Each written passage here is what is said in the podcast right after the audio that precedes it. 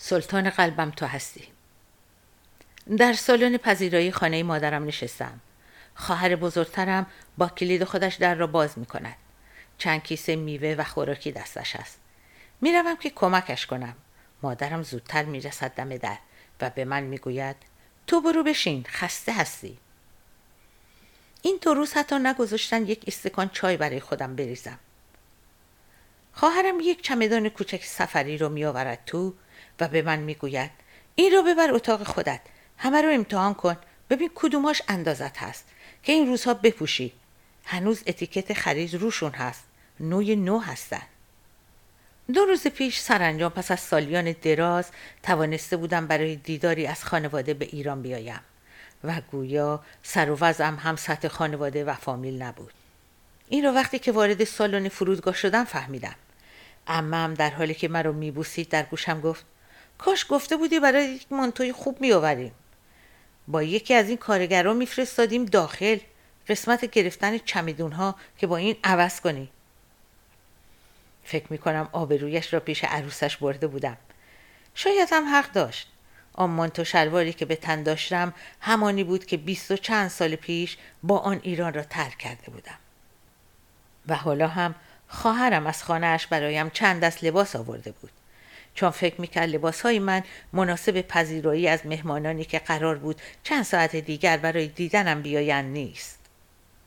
مادرم از صبح داشت شامی درست می‌کرد. شامی های مادرم همیشه بین فامیل زبان زد بود. می‌گوید غذا را از بیرون میآورند ولی ماه رمضان بدون شامی و رشته خوشکار مزه نمی‌دهد. شامی برای من با اذان ظهر ماه رمضان گره خورده بود زمانی که هنوز روزه بر من واجب نبود ولی بیشتر شبها با سر و صدا و بوی غذا در وقت سحر بیدار می شدم و با خوشحالی فراوان با بقیه سحری می خوردم. پدرم می گفت حالا که سحری خوردی باید روزه بگیری و نمی توانی تا وقت از آن چیزی بخوری. بعد وقت از آن ظهر ما کوچکترها را به آشپزخانه می برد. و بی سر و صدا برای اینکه بوی غذا در خانه نپیچد که باعث تزلزل اراده همسایه ها و یا مادر و خواهر بزرگترم بشود. چند لقمه نان و پنیر و شامی سرد می‌داد که بخوریم. بعد هم یک لیوان آب که تا دهانمان بوی غذا ندهد. می گفت اگر تا افتار چیزی نخوریم خودش روزه ما را گره خواهد زد. وقتی افتار هم چند سکه می آورد و روی میز می گذاشت و با شروع از آن می پرسید. چه کسی روزش را به من می فروشد؟ خواهر بزرگم گاهی می پذیرفت و روزش را به پدر می فروخت. و گاهی هم با غرور می گفت که می خواهد روزش را برای خودش نگه دارد. بعد با من وارد معامله می شد. من همیشه قبول می کردم. اول دو سکه کوچک به من می‌داد. بعد یکی رو از من می گرفت و می گفت این دستمزد گره زدن روزه است. کم کم مهمانان می‌رسند همه از فامیل نزدیک هستند خواهران و برادران با همسران و بچه هایشان خاله ها و دایی ها با همسران و بچه ها همانهایی که بیست و چند سال پیش برای خداحافظی آمده بودند. اما حالا فامیل بزرگتر شده. عروس ها و دامادهایی که آنها را تنها در عکس های عروسیشان دیدم و چند تا پسر و دختر کوچولو و یا نوجوان که اولین بار است که می‌بینم. همه هستند به جز پدر و مادر بزرگ که پیش از برگشتن من به سفری بی برگشت رفتند از توی بعد از ظهر به بعد مهمانان پس از پایان ساعت کاری یا دانشگاه کم کم می‌رسند و پس از سلام و علیک و بوس و بغل می‌گویند. چرا ماه رمضان اومدی؟ همه جا بسته است نمیشه جایی رفت. قبل و بعد افطار هم که اونقدر ترافیک هست که به هیچ جا نمی‌رسی. خانم ها همه یک صندل شیک و زیبا با خودشان آوردن که همون دم در با کفشایی که از خیابان با آن آمدن عوض می‌کنن. بعد به یکی از اتاق خواب ها می‌روند. مانتو و روسری را بر میدارن و شاید هم تجدید آرایش می‌کنن و به سالن برمیگردن و من می‌فهمم چرا خواهرم برایم لباس آورده. جوانترها دختر و پسر نوجوان مرا دوره کردند و چیزهایی از مدرسه و روابط مردم در اروپا موسیقی و خیلی چیزهای دیگر از آنها می‌پرسند. بچه هایم فارسی را می‌فهمند و حرف می‌زنند. ولی برای حرف زدن درباره این چیزها دچار مشکل می‌شوند و نمی‌توانند حرفشان را برسانند بعد یکی از آنها که کم و بیش حرفهایشان را فهمیده برای دیگران ترجمه فارسی به فارسی می کند و همه با هم می خندند. اوج خنده آنها زمانی است که پسرم وقتی برایش فالوده سرو می کنند به جای تشکر می گوید نوش جانم.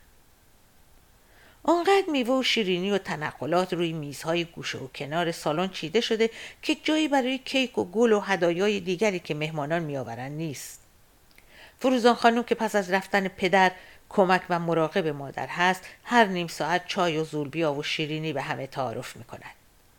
موهایش هایلایت است. هرگز این همه زن و دختر موبور با هم در یک جا ندیده بودم. فکر کردم خیلی وصله ناجوری هستم. چقدر فاصله بود بین آنها و من.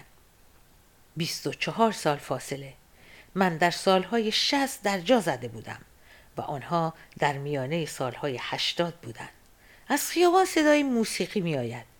کسی با آکاردون یک ملودی قدیمی و بسیار آشنا را می نوازد. اما مغزم منجمد شده شعرش را به یاد نمی آورم. در این سالها هرگز نتوانستم به موسیقی ایرانی گوش کنم. سالهای اول مهاجرتم سالهای جنگ بود و خبرهای مرگ و میر و کشت و کشتار.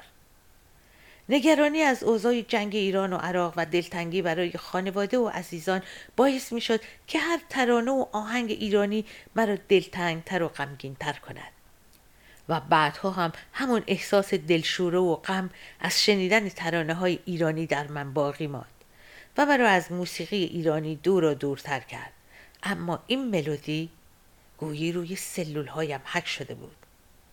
ساعت حدود پنج بعد از ظهر هفدهم ماه رمضان است.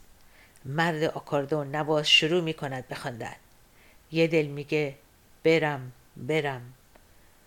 با تعجب می‌گویم یکی دارد در کوچه آواز می‌خواند کسی با بی تفاوتی می‌گوید آره صداش خوبه. مرد می‌خواند پیش عشقی زیبا زیبا. در را باز می‌کنم به بالکن می‌روم. کسی با نگرانی می‌گوید روسری روسری بدون روسری نرو رو تراس. فروزان خانم برایم روسری می آورد و مانتوی روی دوشم می گذارد. مرد می خاند سلطان قلبم تو هستی. و من می روم به سالهایی که دانش آموز بودم و دیگر روزه بر من واجب بود.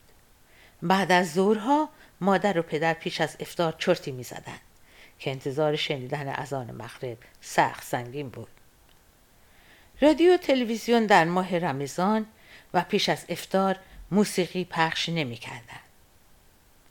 خواهرم در اتاقی دیگر نواری در ضبط گذاشته بود و با صدای کم با آن گوش می کردیم.